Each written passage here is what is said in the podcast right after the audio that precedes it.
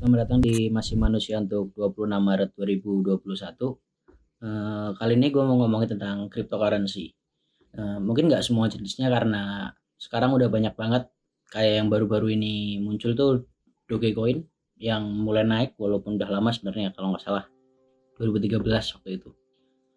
Uh, gue nggak tahu sampai saat video ini direkam gimana pergerakan kripto karena gue sendiri nggak ngikutin dan nggak tertarik juga.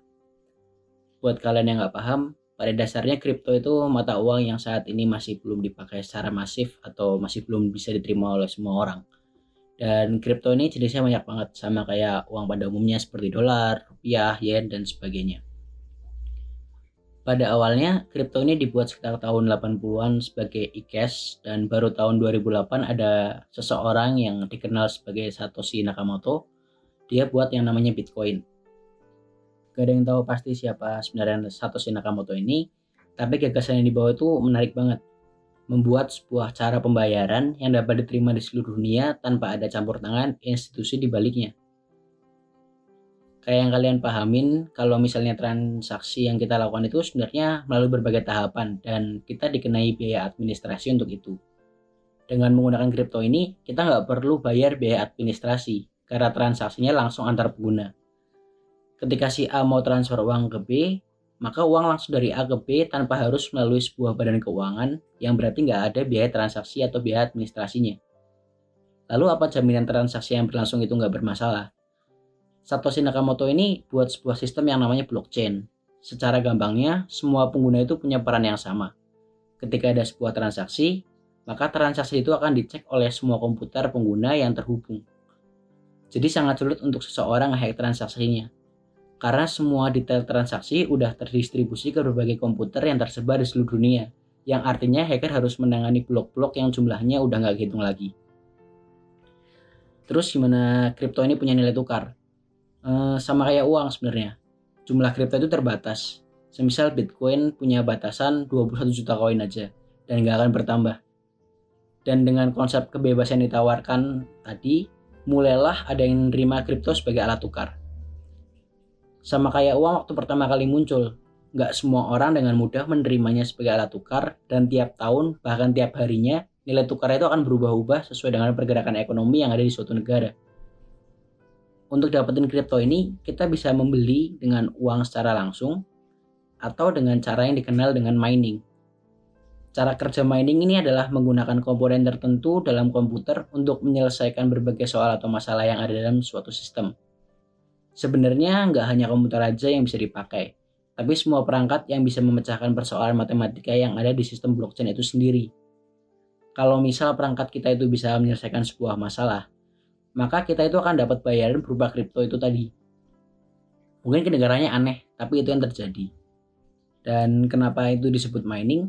Karena semua perangkat yang terhubung itu akan berlomba siapa yang paling cepat menyelesaikan sebuah persoalan matematika atas transaksi yang sedang berlangsung kayak yang gue udah bilang tadi, semua transaksi kripto itu akan tercatat di semua perangkat yang terhubung dengan sistem dan di sinilah mining berlangsung. Semakin banyak transaksi, maka tingkat kesulitannya akan semakin bertambah dan reward atau hadiah yang didapat itu akan semakin berkurang. Seperti Bitcoin yang setiap 210.000 blok atau 210.000 transaksi, rewardnya itu akan berkurang sekitar 50% dari sebelumnya.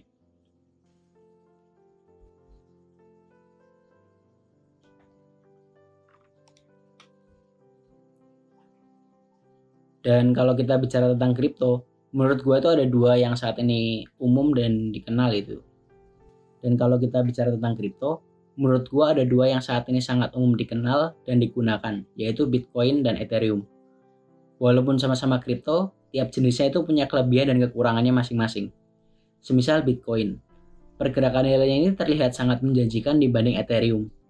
Tapi Bitcoin ini masih dilatar belakangi atau didasari oleh kepentingan sebuah perusahaan yakni Binance.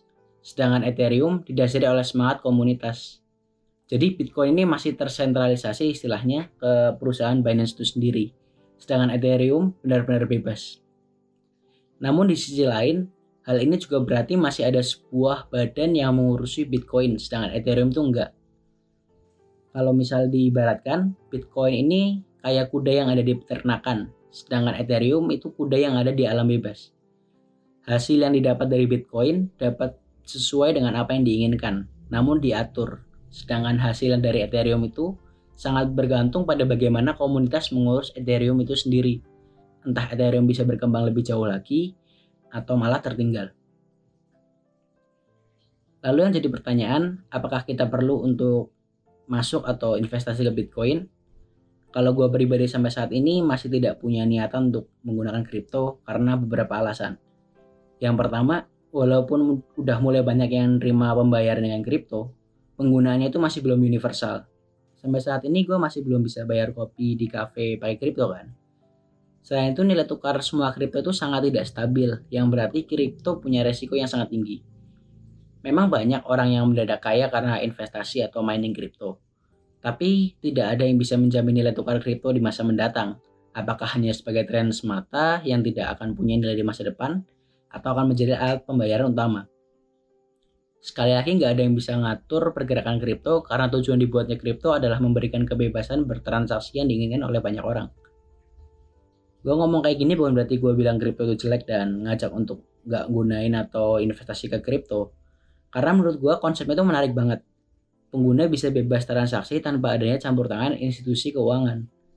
Tapi gue punya pandangan bahwa masih banyak yang belum siap untuk beralih dari uang konvensional ke kripto, yang artinya kripto belum bisa diterima oleh semua kalangan.